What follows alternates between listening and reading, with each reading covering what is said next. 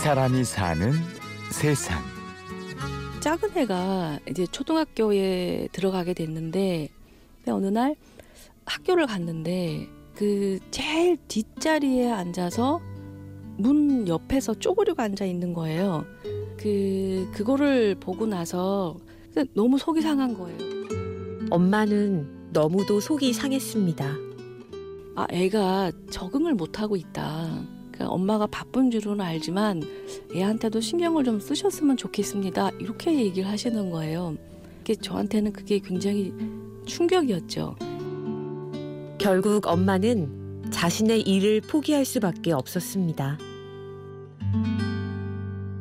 어, 비누를 만든 방법에는 한 두 가지 종류가 있는데 요게 이제 동백비누라고 해서요. 제주도에서 이제 올라온 동백 육아 때문에 일을 포기했던 이선영 씨. 오일을 처음부터 지금은 비누 사업을 하고 있지만 학교 재학 중에 이미 실력을 인정받은 광고 디자인 전문가이기도 합니다. 아 그때는 정말 저는 세상에 두려울 게 없었던 것 같아요. 왜냐하면 학교 다닐 때부터는 계속 그 꽈톱이라는 걸 놓치지는 않았었고요.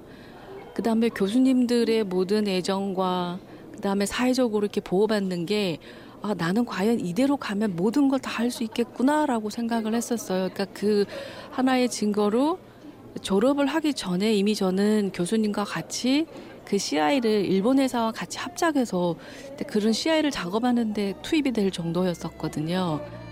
졸업 전에 대형 프로젝트에도 참여했고 취업도 예약이 돼 있었지요. 적어도 결혼하기 전까지는. 근데 어느 순간 제가 결혼이라는 걸 결심하고 난 이후로 교수님이 꽤 많이 실망하셨던 것 같아요. 그러니까 졸업을 하면 저는 이제 그 일본 본사로 들어가서 이제 일을 하기로 그렇게 되어 있었거든요. 그래서 저는 그렇게 되는 줄 알았는데 에, 청첩장을 드리는 순간 예, 모든 것은 이제 다 끝나고 마는 그게 현실이었더라고요. 결혼과 함께 모든 것이 끝나버린 현실.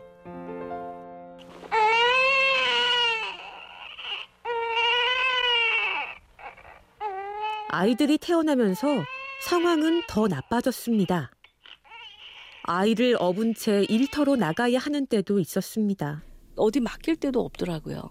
그러니까 큰 아이는 그나마 어린이집에 보내고 둘째 아이를 이제는 업고 한쪽에는 이제 분유통, 한쪽에는 기저귀, 그리고 여분의 옷 이걸 등에 지고 아이는 앞에 매달고 화곡동에서 성수동까지 가야 되는 상황이었거든요. 일이 그렇게 고생스러웠을 뿐 아니라 사실은 일 자체도 이선영 씨의 전문성에 비하면 보잘 것이 없었습니다. 모든 취직의 문에 닫히고 나서 그나마 제가 끈을 잡고 있었던 게 좋은 말로 얘기하면 전단지였지만 그때는 찌라시라고 그랬어요. 일본어로. 제가 그렇게 고인력을 가지고서 그야말로 대기업만 상대를 하고 있었는데 이거는 식당에 전단지를 만들어야 하는 상황이 됐던 거예요. 그래서 이거라도 할 거냐라고 이제 어느 인쇄소에서 저한테 이제 프리랜서로 일이 들어왔을 때 전 그때 그게 너무 감사하더라고요. 작은 일이었지만 감사한 마음으로 최선을 다했습니다. 일의 규모나 성과보다 일 자체에 대한 열정이 컸기 때문입니다. 그거 해보고 싶었던 열정이었던 것 같아요. 옛날에는 그러니까 결혼하기 전에는 결과에 치중을 했었어요. 내가 이 정도의 스펙을 가지면 이 정도의 결과를 가져오는 게 당연하지 않을까 했는데 이제는 그 결과에 대해서는 그 누구도 몰라요. 이게 어떻게 영향이 미칠지는 모르지만 난 요 순간 행복하다. 요거를 겪고 나는 요 순간이 나한테는 너무나 자유롭다. 그 얘기를 하거든요. 지금은 많이 바뀌었죠. 그러니까 결과보다는 그 과정에서 느끼는 자유. 이게 최고로 저는 행복한 것 같아요. 반응은 좀 어떠신 것 같아요? 어, 선물 세트로는 배꼽 비누 세트도 많이 나가고요. 근데 기념품으로 이게 모양이 더 예뻐서 네. 배꼽 비누가 더 많이 나가요. 낱개로.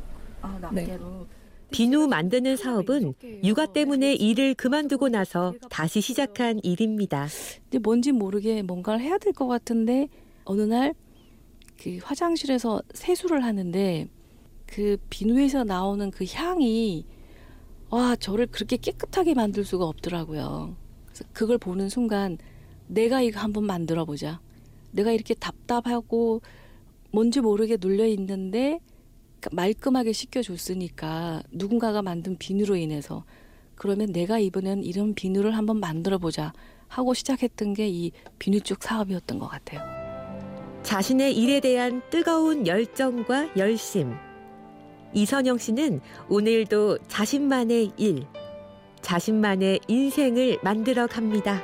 나와 나 자신에 대한 어떤 신뢰와 약속이 항상 있었던 것 같아요. 그래서 뭔지 모르겠지만 놓을 수가 없었고 놓고 싶지도 않고 지금도 계속 그거를 향해서 이렇게 가고 있는 것 같아요. 비누라는 기원이 어디서 시작이 됐을까 거슬러 올라가고 거슬러 올라가게 되니까 그러니까 조선 시대에서 그거 기원을 찾다 보니까 그러니까 여인들의 삶에서 이 비누가 시작이 됐더라고요. 그때도 저처럼 그런 여인들이 가슴에 이 뭔가 이 뜨거운 열정을 갖고 있었던 거더라고요. 본인을 아름답게 꾸미는 걸 넘어서 뭔가 자신을 찾아가는 그 가운데 비누가 있게 되더라고요. 이 사람이 사는 세상. 자신만의 향기와 색깔로 자기 인생을 디자인하는 사람. 천연 비누 사업가 이선영 씨를 만났습니다. 취재 구성 이순곤, 내레이션 임현주였습니다.